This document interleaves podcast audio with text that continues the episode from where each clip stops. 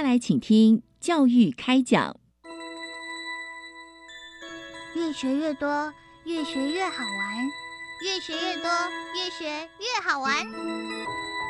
如果教育是春雨，我希望能滋养每一颗种子；如果教育是阳光，我希望能活络伸展每一株幼苗。聆听学子心声，分享教学心得，关怀环境变迁，扩大教育资源的平台。欢迎收听李大华主持的《教育开讲》，教育从倾听开始，一定华来。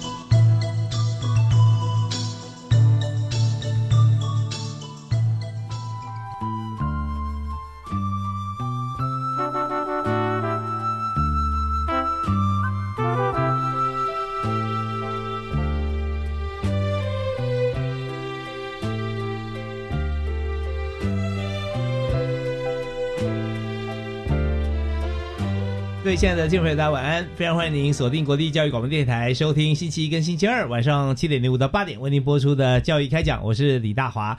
我们在今天节目里面要要为大家打开这个通往世界的窗口啊，应该说通往世界的门口啊，整个大门会大为大家打开。为什么呢？因为我们不只是看到，还要走出去，走出去。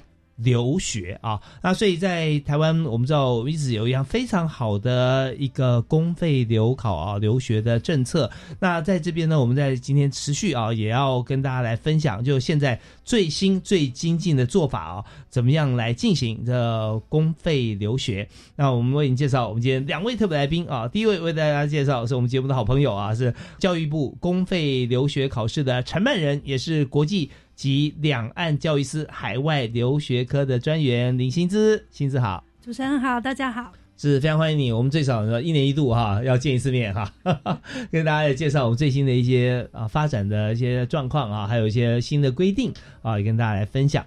那第二位为你介绍特别来宾啊，这是非常这个在这个题目里面啊是非他莫属啊，非常专业的来宾就是。自己啊考取了这个公费留学，然后在国外进行了这个啊研读啊，再回到台湾啊，目前呢是在国立台湾师范大学资讯工程系担任助理教授啊，同时也是在一百零三年录取公费留学奖学金的受奖人陈祥汉陈教授，陈老师好。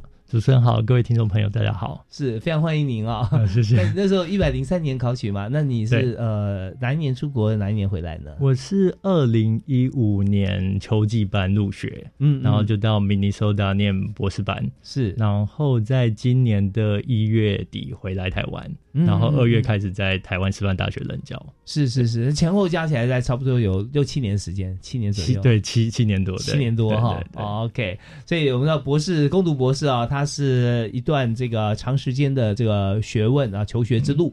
那在过程里面，其实博士生哈，就是博士班的这个呃研究生。跟一般学生就不太一样了，因为要跟教授一起来做研究。对啊，在过程里面，呃，那你学的是像 machine learning 这一部分吗？对，我们实验室主要是学 machine learning，然后那时候我们就是有跟很多医疗院所合作。然后不知道听众朋友熟不熟悉，就是闽苏达那边有一个呃全美最好的医院叫 Mayo Clinic，它刚好在闽苏达，它 headquarter 在闽苏达，所以我们。明尼苏达就是跟 Mayo Clinic 就有很多研究项目的合作，嗯嗯，所以我的研究就是 machine learning 在。呃，医疗产业上面的应用哦，是那这大家是全人类都最需要的，对。然后稍微跟我们分享一下最新的科技发展的医疗设备啊。好，那我们节目一开始啊，我们在介绍特别来宾之后呢，我们就想先针对啊我们的这个公费留学考试啊，还有整个进行过程的最新的一个规则哈，跟大家来进行深入的了解。所以我这部分要请教一下林心志林专员啊，是。所以我们来介绍一下，在这个今年啊，如果想要申请公费留学。的话，有没有哪些条件啊是必须的？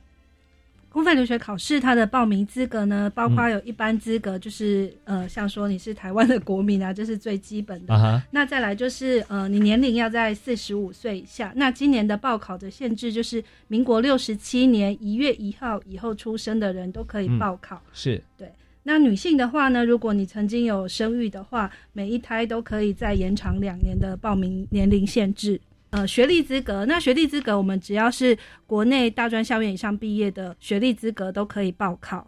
啊哈，那语言资格的部分呢？这是一个就是比较基本的门槛。那可能就是你要去留学的国家，你已经拿到相关的语言检定的成绩。那相关的标准可以参考我们最新公告的简章。嗯嗯嗯，这是报考资格的部分。报考资格年龄啊，叫叫国籍啊，年龄，还有就是我们的学历啊，另外就语言啊。那语言资格呢？提到之后，我们上网看，最主要是因为语言太多种类了。对，我们要知道我们要去的国家家啊，我们所要去的学校所在国，它使用的语言。那如果说我们今天这个靠翻译机，那肯定不行啊。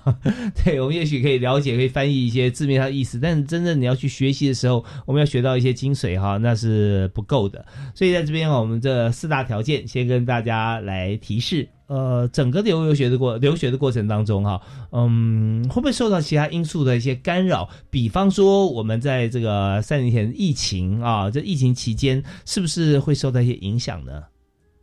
在尤其考试的时候。嗯，因为目前已经就是 来到疫情后的时代，所以呃，学生们目前都还蛮就是踊跃在启程出国留学，所以看起来就是在国外学校申请上，目前有慢慢恢复到疫情前的状况，又比较顺利。是，那现在是慢慢恢复嘛？但是还是没有全面，是吧？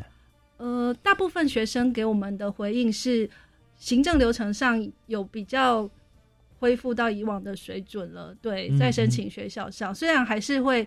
像名额上，或者是说，可能有时候可能看当地国恢复的状况，大部分现在是申请学校状况是还蛮顺利的。好啊，那我们这边也帮所有的听众朋友啊来整理一下，就是说我们在整个程序上面，我们刚刚提到的是申请的资格嘛啊，有呃，就是说我们的这个国籍还有年龄啊，是不是在台湾的这个呃，就是学校大学毕业啊，有这样子一个证明，那那就是我们所在学语言，这个基本是非常重要。那再就是申请学校这个部分啊，那申请学校呃是由这个同学要申请呃留考同学自己去申请。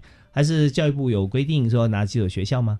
嗯，考生如果在呃获得公费留学考试录取之后呢，我们是有两年九个月的时间让同学们去准备申请国外的学校。嗯嗯，所以是由学生就是自行看国外学校您录取的学门和研究领域符合的。嗯，系所，然后你未来修读的你的留学计划是相符的，那就可以去申请国外的这样子的博士班。哦，那在教育部我们认定啊哪些学校或者某些学校呃不具备像这样子我们认定的资格有没有？我们教育部有提供一个叫做国外大学参考名册，那。就是学生们在申请国外学校的时候，基本上可以先做这样的查询。这是呃，我们请各驻外管处提供回来，在当地国政府是认可的学校。嗯嗯，对，OK。那我还有一个问题，就是说，在这个时间上，您说考完了公费留学考试哈，那如果录取的话，有两年九个月的时间嘛，对不对？可以申请。那有没有可能是我之前就已经申请了？哦，可以，也没有问题。就是你已经在国外学校就读，或者是你已经拿到国外学校的入学许可，也是可以来报名公费留学考试。哦，就是已经就读的过程也可以了哈。那有没有说就读有呃剩下多久时间呃可以？呃，因为公费它就是可以支领三年到四年，所以 通常你应该要在录取之后，可能还要有一定年限的那个就读的时间，才能领取奖学金。这样子，意思就是说，你剩下的一年哈，那你考取了，那也可以，就是你只有支付你这一年，你毕业之后当然就不会继续支付了啊。所以在这个呃奖学金方面，好像又分为学费跟生活费嘛，是吧？是啊，那这边是不是也提供大家一些资讯，在学杂费跟生活费方面？好。那我们公费奖学金它补助的项目就是学费和生活费这部分。学费的话，我们在理工学群有三年总额上限是九万美元的补助，那人文学群是四年总额上限十二万美元的学费补助。嗯，好，生活费的部分呢，是依留学所在地区的国家或城市不同。那一般生可能每年是一万两千美元，一直到两万五千美元不等的金额。那身心障碍生，我们是另外有依照他的生长程度和地区别不同，发给的是每年一万两千两百四十美元至三万美元不等。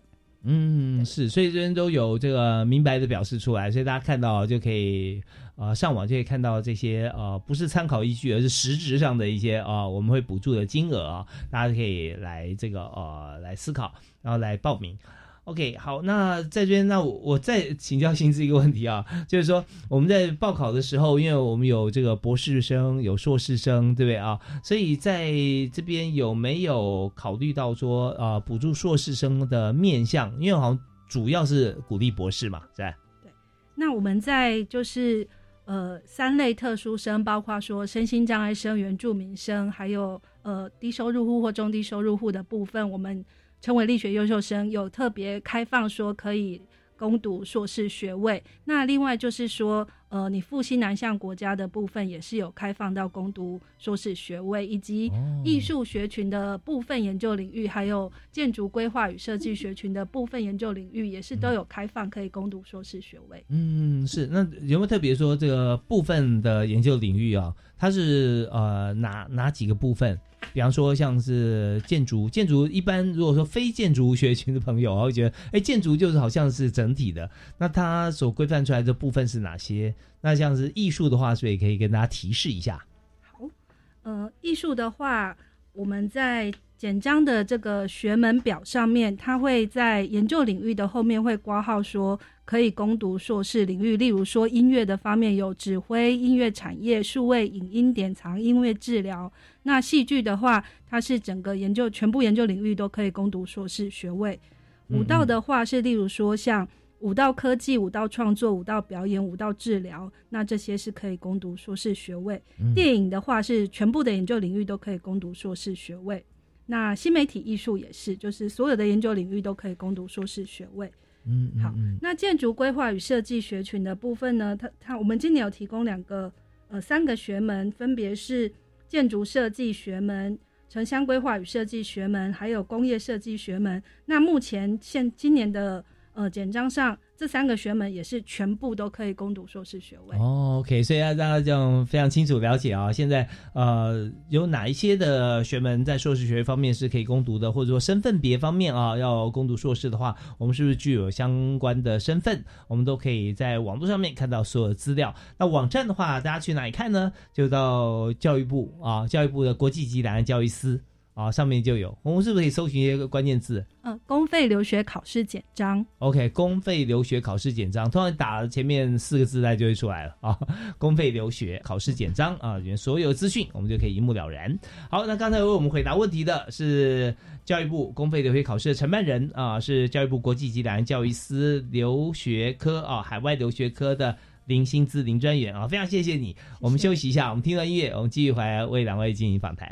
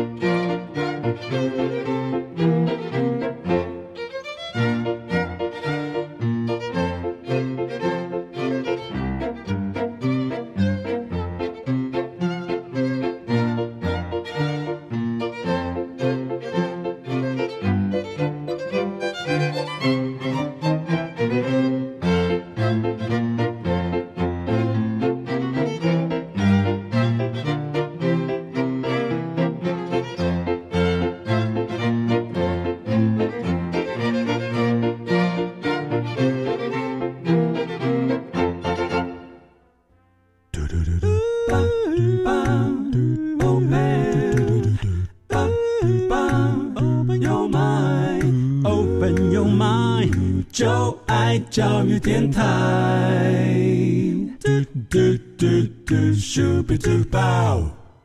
你也所收听的是国立教育广播电台，在每个星期跟星期二晚上七点零五到八点为您播出的教育开讲。那大华今天为您介绍的主题是一年一度的公费留学考试。好，那这个报名时间呢？刚才薪资跟大家介绍是啊，在七月十八号开始嘛，是吧？对。啊，七月十八号一直到八月一号，八月一号几点钟？呃，应该是八月一号晚上十二点之前哈，哦，下午五点，下午五点，OK，千万不要讲说哦，是八月一号就到二十三点五十九分，不是哦，哈，是下午的五点一七零零。对，那现在都是网络报名吗？是全部网络报名，全部网络报名啊，不用不用到教育部说我要请林心之小姐接受我报名表，不会啊，那我们都是网络报名，填写直接送出就可以了啊。好，那我们知道时间之后啊，我们现在就赶快加紧啊来填。那么呃考。考试的时间，我们就到时候我们看看是在今年的笔试测验是十月七号星期六，那面试是十二月二号、三号，也是星期六日。啊，十月七号跟十二月二三号，哈，二号跟三号，为什么要赶快问一下呢？因为我们的资格方面有说，现在你已经在国外求学的朋友，念博士班的同学啊，或者符合我们资格可以，或者说学群啊，分科是在硕士的部分啊，呃，已经在海外了，但是我们还是可以来报名。但重点是你要记得回来考试啊，还要考完过考过了以后要回来面试，这个时间点是很重要的。好，那我们现在呢，呃，要来谈谈看啊，在国外留学，我们拿到像这样子公费留学的资格，申请到经费，在海外求学的过程啊，会有什么样子的一个情形让大家了解？所以我们特别要邀请在一百零三年就录取了公费留学奖学金的这个受奖人，同时在一百零五年出国，那现在呢，已经在今年回国啊，去年啊。去年，呃，今今年啊，今年刚回来，今年刚回来，是在国立台湾师范大学资工系啊担任助理教授的陈祥汉陈教授哈。那陈老师，那您在这个考取以后两年对吧？然后出国嘛哈？呃，我考取的隔年就出国，因为其实我在呃我在参加公费留学考试的前一年就有在申请学校了哦。然后那一年其实我就有拿到一些学校的入学许可，嗯哼但是呃他们。国外的入学许可其实会说他会不会给你奖学金？那我拿到入学许可那一年是没有付奖学金的。嗯嗯。然后后来我在询问之下发现说，奖学金这件事情对呃，在美国读博班是一件非常重要的事情。哦。所以呃，他会觉得说你有奖学金的话，他会更加想要录取你。对，就就比如说他他其实给你一个 admission 不是就是入学许可不是这么困难。嗯。那尤其在硕士生的部分，他们。给入学许可是给的比较大方，在那年的时候，因为他可以有一些学费的收入嘛。那可是，在博士班这部分就不太一样，因为他他会呃预期你是要读长期的，所以他会想要 secure 你的方点，就是你的他要先确认说你是不是有足够的钱去读这件这个学校，是就是五六年的生活费。那这个方点部分，他们其实不叫 prefer 不 prefer。我知道有些学校他们会让你勾说你可以自己出这笔钱，那呃，他可能在入学的时候就会有不一样的考量。大部分的学校是说，嗯呃，他会检视说你有没有奖学金，或者说。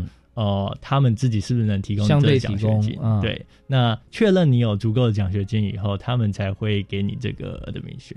哦，是，我说美国读书哈，在高等教育里面可以说全世界哈数一数二的贵啊，没错，没错，最高的学费在美国哈。那相对来讲，它教学资源也是最丰富了，没错，非常多的资源。对，所以他这边就要慎选学生。那在硕班的话，在没有什么疑虑，然后这些大家想求学嘛，然后就很好的教学。环境，呃，学习环境，所以你愿意来，呃，时间短，所以预期你在两年的时间之内取得学位，那两年学费你也准备好了啊，那这都没有问题。啊，那之前还他在看一些你的银行的记录啦，这些你必须要付的，没错没错。不然说你到那边，你看你一一来学费付不出来，他也没有办法你上课；二来你可能回不了国，变成他社会问题，没错。那这时候他就很头大，对对。所以这是他们考量的重点因素。好，那。但这个陈阳汉陈陈博士啊，在当年已经开始申请了嘛？对，所以我申请完，然后发现这个方定很重要。然后第二年我再继续申请的时候，我就考虑到说，我是不是能在学美国那边拿到方顶，或者我在台湾这边拿到方顶？然后我就发现说，有朋友有考公费留学，所以我才开始去准备公费留学，然后考试。所以我就是边准备第二年的申请，边准备考试，然后。拿到这个公费资格以后，也很顺利的在第二年、隔年就呃去二零一五年就去读就读秋剧班这样子。是陈老师很谦虚啊，他说很幸运是他很努力啦啊，对啊，真的是运气还是要有 啊。所以在在这个国外，我们知道说他第一个很考量说你的方顶你的经济来源奖学金有没有哈，那呃，但第二个他也考虑说他要不要。提供奖学金给你，对，那这个意思就是说，如果他觉得说你真的够优秀，而且你的过去所学专长非常适合现在我们的博士的这个课程，而且很符合现在当前美国的需要，因为美国也大量缺乏这个高端人才，对啊，所以他觉得说啊，你这未来经过我们的培育之后，你会在我们国家是一个非常重要的一个人人才资源的时候，他就会考虑说主动给你奖学金，你不要再去别的国家了啊，也不要去别的学校了，你就来我这里吧，没错没错。他所以他们一方面去呃要去雇雇财，那个财是裁员的财；另一方面他也要抢财，那人才的财。没错没错，对。所以那有可能就是说，你真的在学有专精的状况底下，又看清楚趋势方向，申请奖学金同时，你有有台湾奖学金，你甚至可以。一部分用台湾的，一部分用美国的。对，在过程当中，你的这个经济负担会大幅的降低啦。没错，在我那年是这样，没有错。所以很那个民宿大也给你奖学金了，是吧？对，就是那那一年我我的公费制度蛮特别的，它是有。呃，就是在一零三一零四年吧，是。然后那一年我们公费的呃支付的方式是直接给你一个定额，就是一个四万两千块的支票，两四万两千美元的支票。嗯嗯。然后它就是算补贴你，有点像现在的留学奖学金。嗯。那他不会说你多少钱一定要付在呃学费，多少钱生活费，所以它的运用的自由度就比较大啊。然后同时。呃，我在米苏达也有担任 T A R A，所以那那这样子，我在生活上我就比较，呃，这笔奖学金就有点是额外的，在我生活上的运用就比较呃有弹性，这样是是是，对，像刚才陈教授提的 T A R A 就是这个教学助理或研究助理啊，对，没错。那那教学像 T A 教学助理的话啊，他们的呃，在美国方面给的津贴啊，跟研究助理啊这。差不多吗？呃，我呃，我我就读的那间学校，我想大部分的学校都是一样的，就是 T A 跟 R A 的补助基本上是相同的。嗯嗯，他们就是会帮你付你的学费，所以你不用付学费。嗯，这是一个很大笔的补助，因为学费非常非常贵。嗯，然后再来的第二贵的部分就是你的保险，所以它会 cover 你的保险。嗯哼哼，那这这两笔应该是。大部分主要的花费 是，然后再来，他还会给你每每个月的生活津贴。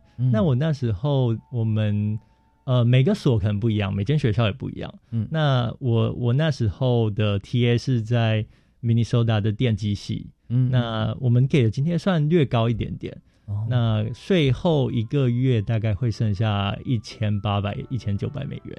嗯，但他每年有在调整，因为通膨很严重，所以就会每年会有很多 negotiation，然后做调整这样子。对，尤其最近这几年通膨更严重了。对，非常严重。对，通膨，你知道，这就是信用卡概念啊，先享受后付款，先把钞票印出来吧，哈，货币宽松啊，像日本现在超货币宽松哈，所以它所要承担的就是，当你这个呃政策区区间没有在区间里面调整好体制的话，你就要通货膨胀。啊，这这边的就一把刀两面刃，所以我们回到我们在国外留学的时候，如果说我们专心读书的同时，这个通膨也不是造成的，啊但是你必须要承受通膨的压力。对，没错，对，那时候财务方面要先想好啊，对，是能够争取啊，对，所以有公费就那那年多这个公费的钱，就让我，因为我我有家庭，所以我是整个就是我跟我太太一起去，然后之后也生小孩，那。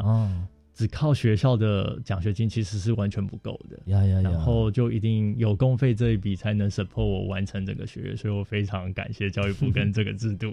对啊，是真的，呃，我们也嗯感谢在制度下哈，能够造就许多归国学人啊，像这个陈祥汉陈博士啊，现在在国国立台湾师范大学，在也是。研习你的所学就是生医资讯嘛，对对，那还有就是计算生物，对对？没错。那生医资讯大家比较熟悉，计算生物是什么呢？我们稍后休息一下，马上回来再请教今天两位特别来宾啊，分别是在这个公费留考方面的承办人啊，教育部国际暨南教育司的林薪资啊林专员，以及刚才我们谈到生活跟学习体验的陈祥汉陈博士。好，休息一下，马上回来。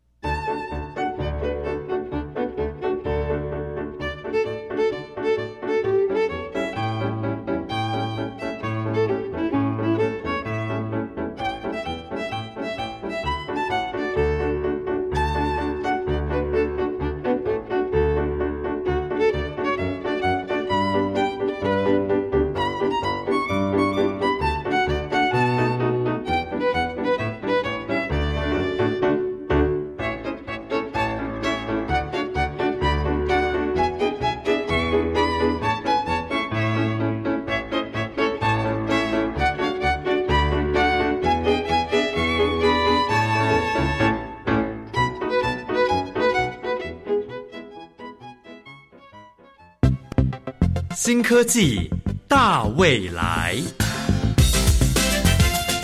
走进科技，看见未来。当科技走向未来，世界会产生哪些改变呢？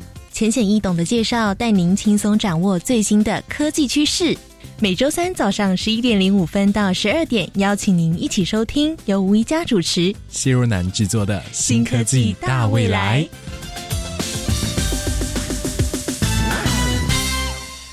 加油！我是头号粉丝，大家一起来加油打气。第十九届杭州亚运今年九月二十三号到十月八号在中国大陆杭州举行。亚运是亚洲竞技层级最高，而且举办规模最大的综合性运动会。我们一定要帮台湾健儿加油打气，让选手有信心超越自我。预祝选手们在亚运比赛勇夺奖牌，让世界看见台湾。以上广告是由教育部提供。baby，你到车站了吗？我刚出站。啊，看到人了，我马上穿过马路去找你啊！哎，等一下，不能为了抢快就随意从道路中段穿越。哎，为了行人自身安全，不该在没有路权的地方通行。穿越马路时，也必须依照号志灯指示行走行人专用设施。收到，步行安全第一。慢慢来，我会一直等你。以上广告由交通部与公路总局提供。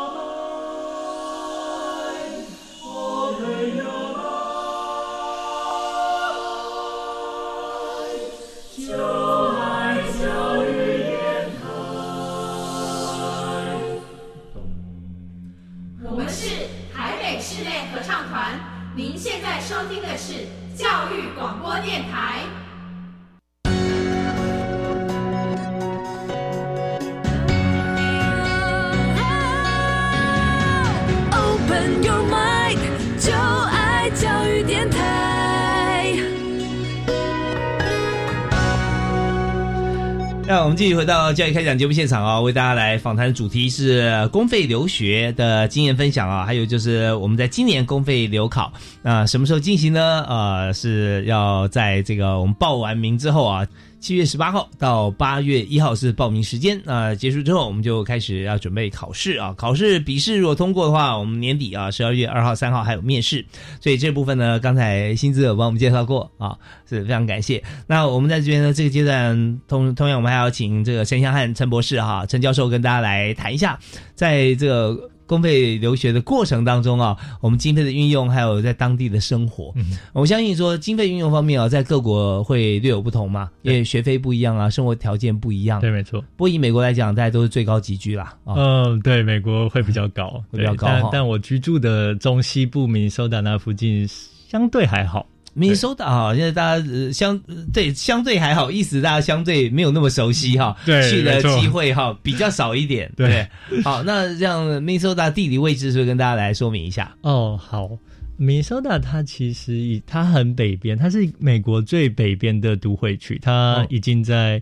最北边的边界就是与加拿大接邻，所以它是在五大湖、苏必尔湖的旁边，然后跟加拿大接邻。嗯，然后隔壁的州是威斯康星，然后再过去就伊利诺州，就是大家熟悉的芝加哥在那边。嗯，所以对我们留学生一开始，我们如果要去明尼苏达，我那年还有他呃从台湾直飞到明尼苏达的达美航空的航线。嗯，那后来好像达美被并购，被所以。所以这个航线就取消了。那我们后来进出就是要到芝加哥，然后。看到芝加哥在转机去明收达或者开车，对，是它是在芝加哥的西边，在西北一点，西北一点，所以就等于飞过明收达再回头一下，对对对，它会飞过头到芝加哥再回来这样子。哦，是，所以它在那边的位置啊偏北，然后然后听你说这个气候非常寒冷嘛，对，它是最寒冷的都会区，然后最最长可能一年有五六个月都是在冰雪的状态之下。所以很适合做研究的一个地方，哪里也不能去，对 对，没错，在实验室。对，为了因应米收达很寒冷的气候，所以他把很多东西都搬到室内进行，然后室内有很完善的空调。比方说，比如说他那边有一个叫 M O A 的，就是一个 shopping mall，然后它里面有室内的游乐园跟海洋呃水族馆。所以你可以假日就可以很寒冷的冬天你就可以躲在那边消磨一一整天的时光。对，对啊，那也是相对来讲是很温暖又安全感的地方。对，没错，没错。对，气候环境啊也造就了不同的特色。没错。哦，那你刚提到说这个天气寒冷适合做研究，所以平常你在学校时间很长了。呃，会比较长，而且有时候遇到风雪，你可能就会想说，那是不是等风雪过了再回家？那你可能就会留在实验室做比较晚一点。所以那种概念跟台湾下阵雨一样哈，呃，类似，可是可是就是米收到很习惯有风雪跟冰雹，就是这种极端的气候，所以。如果同样的标准在其他州可能已经停课了，明尼苏达就是照常进行。虽然我们很冷，然后也很多这种问题，但是相对的，我们很少因为这种极端气候而停课。哦，是有冰雹的话，那对于开车来讲是是一大这个危险跟损伤，没错。所以你会呃发觉说，在明尼苏达的这个停车场室内的也会比较多。它室内的很多，就是我们下这种极端气候，比如比如说下雪啊、冰雹啊，它路面会状况不太好。是。那明尼苏达那他们其实就是有很多的铲雪车，可以在很快的时间内就把至少市区跟 highway 那些交通部分会把它清的蛮干净。是我以前住纽约的时候啊，有那种。就是睡个午觉起来，车就不见了啊！对对，就偶尔会有这种情况发生，偶尔会这样子。对，那是铲雪，你自己有铲雪的工具嘛？没错，在在闽收的铲雪工具是必备的。就主持人提到这边，我就想到有一次，那我们真的雪下太大。我们平常其实没有东岸下这么大量的雪，我们虽然冷，但是雪量没有到非常大。而那年特蛮大的雪。就是我我早上出去的时候，所有车就已经被白雪覆盖了，所以我就要开始铲雪。那我我就铲完以后，发现那不是我的车，浩劫啊。对，我就只好再花一段时间，再把它再再再再铲隔壁的，那才是我的车。我在我在网上看过这种影片啊，没错。铲完之后，然后拿遥控器哔哔就哎，另外的雪堆也在亮红灯，没错。哇，真是那！但那天就想说啊，不用出门了。呃，还是有出门，因为当天有 meeting 之类的。对，发觉说那个呃，肌肉量大增。对，OK，现在生活体验真的各个地方不一样，对，非常不一样的生活体验啊。所以在在研究过程当中，因为跟这个太太一起去嘛，对对，还有小孩，那他本身他是照顾家庭，还是他有在念书啊？在那边就是主要当全职家庭主妇，就因为要。顾小孩，我们留学生的问题就是我们没有后援，所以他必须要全天候二十四小时的带那个小孩，就觉得是精神非常伟大，培养很好的这个夫妻感情啊。当然，很累的时候难免吵架还是会有，但真的很感谢他这样一路的 support 我这样子。对，那夫妻没有不吵架的啊，吵架的感情更坚贞啊。对，那我们在这个留学过程里面，真的举目唯一的亲人，大概就是彼此。对啊，哦，所以那有没有一些生活休闲方面？的一些娱乐啊啊，或者共同在这个假日时光，有有有，这这这个部分，其实我们当时在 Minnesota 的时候，虽然他呃对台湾相对陌生，但其实台湾留学生不少，所以其实我们很多交友圈还是以台湾人为主。然后我们假日就会约，比如说去对方家里很好去聊天啊，或者说一起出去玩。其实 Minnesota 夏天是。蛮适合户外活动的，因为它很特别，就是它有很多湖泊。嗯，那呃，它它没有靠海，可是它的湖泊其实就会有沙滩，所以你所有在海边做的活动就会移到在湖泊做。那我们就可以去户外踏青啊、露营啊，然后去植物园那些。是，那温度怎么样？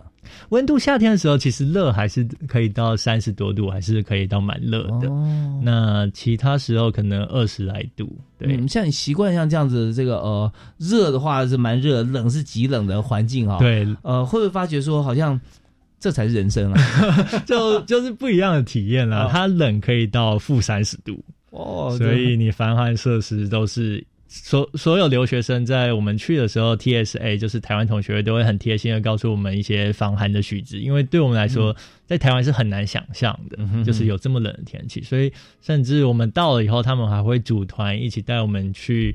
呃，奥莱啊，去买一些御寒的衣物哦。是，如果说冬天呢，我们知道说这个呃，很多动物要冬眠嘛，对不对？要储存很多食物，吃吃饱了。那像我们买如果太多牛排的话，也不用放冰箱了，放在院子里面可以。对对，有有时候这这是真的。我们有时候从 Costco 买回来，然后我是住学生宿舍，那我们的冰箱没有很大，是那我们可能就放在车上。就不会坏，或者甚至放在雪地里面，对，埋起来的。对，不同环境啊，有时候有很多生活的一些趣味啊。对，没错，可以回想起来，真的是非常非常有意思，对，很好的一个特别的体验。OK，好，那我们现在为你访问的特别来宾是在一百零三年啊，就录取了公费留学奖学金啊，是受奖人，也是目前啊在国立台湾师范大学的这个教授啊，陈祥汉陈博士啊，陈助理教授。那么呃。主要的在学习过程里面是自工系应用在生医资讯方面。对，好，那这一部分呢，我们马上要回来进入我们今天这个学术殿堂的主题哈。我们休息一下，听一小段音乐，马上再回来。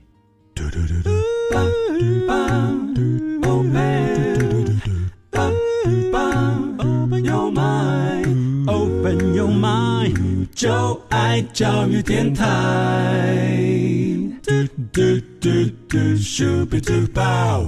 今天在教育开讲节目里面，我们特别和大家分享公费留考啊，东公费留学考试。那考完之后呢，你有两年九个月时间可以来做申请学校啊，在国外。主要是申请博士，那硕士有条件的一些资格啊，大家可以上网来看一看。那我们今天在节目现场呢，我们特别访问一位受奖人，是一百零三年录取了公费留考的啊，目前是在国立台湾师范大学担任资工系的助理教授啊，陈祥汉陈博士。啊，刚才呃祥汉博士有特别提到说。在学校里面学是自工，但是以这个生医为主嘛，对不对？生医啊比较多啊。然后那另外一方面，我们这个呃研究所里头啊，还有就是计算生物啊。那这个名词大家比较陌生一点啊。计算生物学是什么？计算生物学它其实就是在生物上面，我们有一些问题，然后需要去用计算的方式来把它做解决。哦，比如说举例来说，蛋白质的结构，那他们可能就会发展。一些公式啊，去根据。呃，分子之间的结构，然后去计算说它的整体蛋白质的三 D 结果应该要长成什么样子。那这对于他们后续去设计药物啊，制药产业都有很大的影响。哦，是，所以这方面也非常精密了哈。对，没错。对，这呃，大家这一般听起来说蛋白质结构，光是听到这个名词，脑海中完全没有画面。对，当然很多人可能是这样的问题。对，对，蛋白质本身就已经对我们来讲虚无缥缈了，虽然它很管用哈。对，然后计算它更是困难。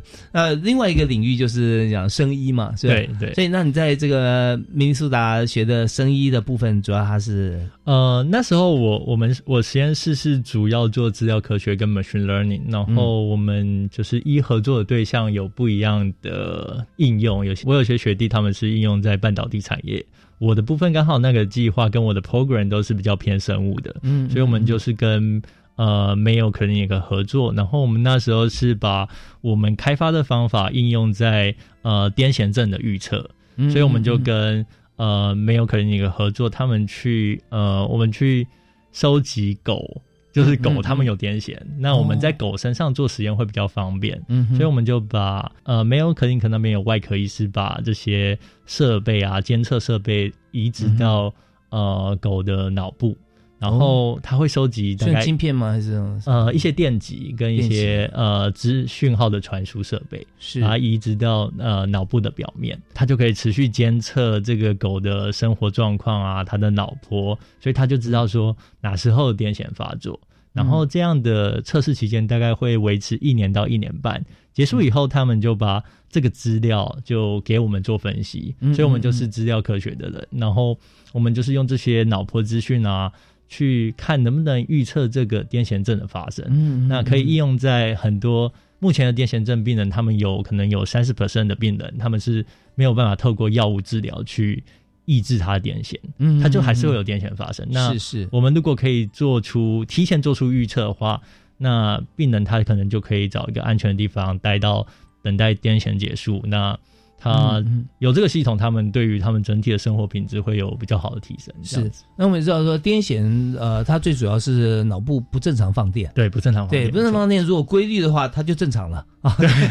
它或者说，呃，跟一般人来讲，它的它有规律性哈，那也比较好来做做一些这个治诊治的预测嘛。对，没错。但通常就像刚陈博士说的，你要去侦测它，因为它不知道什么时候在哪一些。他自己的规则里头会会放电，没错，所以我们就必须要把像这样子的一个装置放在脑的外部，是吧？脑脑膜吗？还是可以？你可以，嗯，还是看它也就侦测脑波，其实它叫 EEG 讯号。那有呃，一般很多人在使用，就是贴在脑呃头哦头皮的表面，不用做手术了。呃，那种可就是就是传统的 EEG，然后我们做的是 IEEG，就是说。呃，透过手术把它移植到脑部的表面，那呃，它的讯号会比较好，因为你不用透过脑壳，所以你的杂讯会比较少，那量测的会比较精准。是，那用什么样手术能够放在这个？就是一些要开颅吗？要要开，就是脑的脑部的手术。对，他不是用那个好像呃呃比较小的伤口，是要整个要。他应该是这这个部分我不是那么清楚，我我我我我印象中他们是。对人可能对跟对狗会不一样的处置。那他的情况，我想应该呃，我那个 device 的情况应该是要开颅，因为它的电极的呃整个大小是是蛮大的，所以你可能不能从一个小洞里面去把它移植进去。但但现在近年来有蛮多相关的研究，也有人是植入一些电极去抑制那个癫痫的电波。所以，所以它是有就有干扰，就是它它它要 involve 在那个癫痫发作前，继续把整个不正常放电把它抑制下来。是那那些 device 它针对人的设计，可能它在手术上面就会有一些比较优化，可能不需要到整个开颅去做这样子。对，所以这方面真的，我们也非常感谢呃陈博士啊，能够跟大家来分享我们从一个主题公费留考，我们可以深入很多不同的面向啊，特别从这个自工到了医学的应用啊。对，那刚刚提到这个，嗯，以。在呃，我们这个忠实的伙伴狗狗的身上帮我们做实验，然后我们深深入在人也要做实验啊。做完实验之后，我们再对外来发表。中间很多你要提到说 machine learning 这个部分，我们把这个它的资料啊，我们经过资料科学来分析研究。对，那最后在应用面方面啊。我们是如果说一般大众都要应用的话，就等于说我们还是要分析出来一个轨迹，对，这边用描述输入，然后标签输出，对，没错没错，tag out 这样出来，对，我们就知道说我们输只要只要医生写一段的 description 就描述这个病情，把它打上去，后面治疗方法的方式就出来了。对，这这也是 machine learning 其中一种生意的应用。对，是那这样整个哈，我们分析这个资讯的过程啊，这资料科学啊，要多久时间可以把它完成呢？这个 depends on 你的计划的难度。那像我们这个整个计划前前后后大概三四年，所以其实我我我加入实验室之前就有一个另外一个台湾人学长，他是在做这个题目，所以我就是延续着他这个题目继续在做，把它哦把它做到比较符合可以临床应用的的 label 这样子。嗯，所以这在 R A 的部分是吧？呃，对，所以所以嗯。就是我我我那时候的老师，我们都叫他老，就戏称老板，就是他就是他会分配，有时候你是做 RA，有时候做 TA，那看他的课程调调配，但嗯，工就是 RA 还是就基本上不论你做 TA，RA 你还是会做研究，那是看有没有跟你的计划相关而已。而且 RA 有参与生的话，TA 才做得好啊，会不会？有时候不一定啦，看课程安排。对，看课程安排。对对对。OK，好啊。那呃，当然在这么。呃，专业的这个领域里面哈，我们一边学习一边工作嘛，对啊，没错。是那这像我们做以研究助理来讲哈，需不需要在课程上完之后才能做，还是同时我们就开始进行？其实，嗯，这这个问题很好，就是其实我们呃，如果做 RA 的话，其实如果你的 research 那个 research project 就是你的论文主题的话，那基本上你很难分割说哪部分你是在做 RA 的工作，哪部分你是在做读书，因为。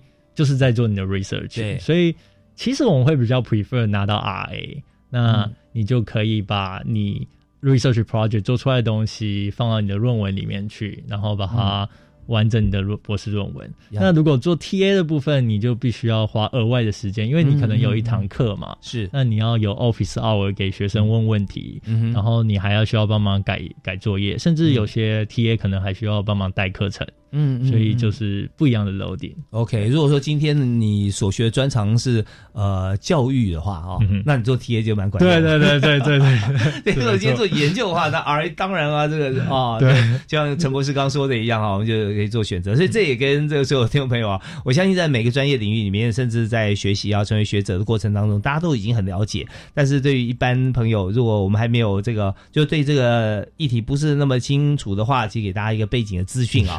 这方面其实是很有意思啊，而且很实用的。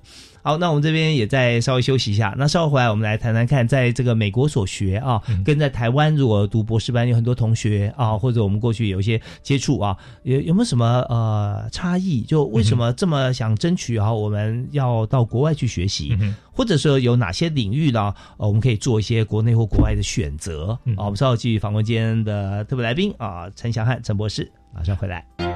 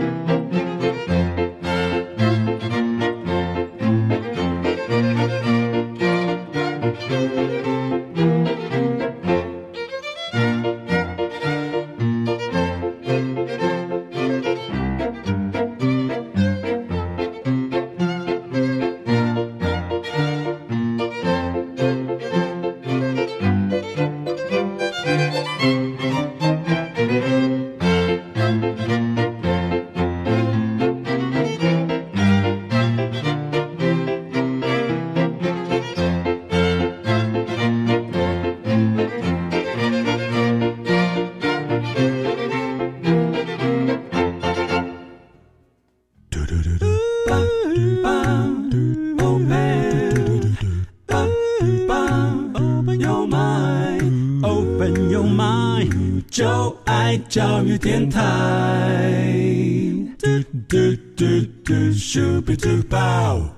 时间过很快啊，马上到我们最后一阶段教育开讲。我们今天谈的是公费留考啊，公费留学。那在今天节目里面啊，我们两位特别来宾啊，因为呃是我们节目的好朋友，是教育部公费留考的承办人林新姿，哎，新姿好。主持人好，大家好。是我们稍微要为大家再提示一下啊，我们的什么时间考试啦？哦，谁可以来申请？那第二位为你介绍，就是曾经在公费留考里面啊，有这个呃实职实际的经验啊，在民国一百零三年就录取了，那在隔年哈就到美国去啊，明尼苏达大学进行这个呃博士的学习，所以非常欢迎陈祥汉陈博士。呃，主持人好，各位听众朋友大家好。对我们刚刚提到，就是说我们现在在推动这个公费留考啊，我们现也希望说，这学术啊是没有国界的嘛啊，我们希望说到全世界各地啊，我们都会想要去的学校啊科目啊，我们都欢迎大家也参加我们的考试。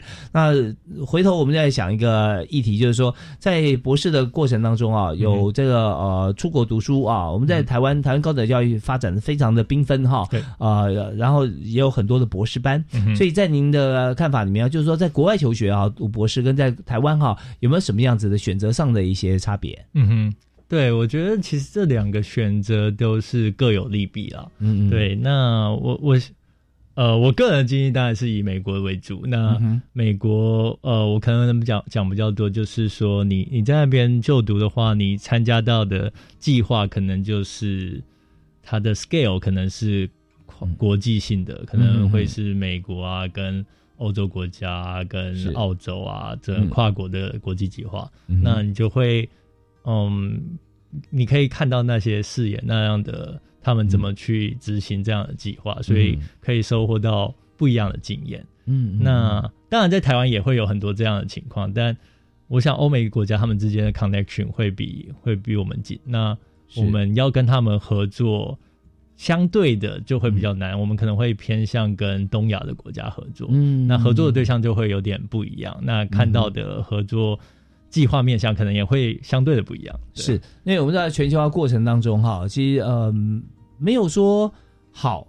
或者不好，或或者说这个优或者不优，没有这种事情啊，因为在每个区域发展的时间点不一样。对，我们现在在推二零三零双语国家哈，那我们的目标我们看向二零三零年的同时来看，哎，周边谁双语国家？新加坡啊，那新加坡就比较好吗？呃，但是我们看说，新加坡它双语环境真的会比较普遍，是因为它从一九六五年就定政策。对对，那比我们早了多少年？我们是从二零一七左右啊，二零一八宣布啊，这先宣布我们的二零三零十二年之后啊，双语国家。所以这过程里面，我们就对应到说，现在在学的西方的科学啊，呃，现在已经不分东西方了，对，我们往这发展。但到底他们的时间比较长久？对，那如果要学这个呃华语啊，中华文化，我相信大家都要到台湾来取经。没错，没错，就是看学科的问。学科的部分，如果科学方面目前来说，就现实面来讲，就是我们研读的文献啊，大部分都是以英文为主，所以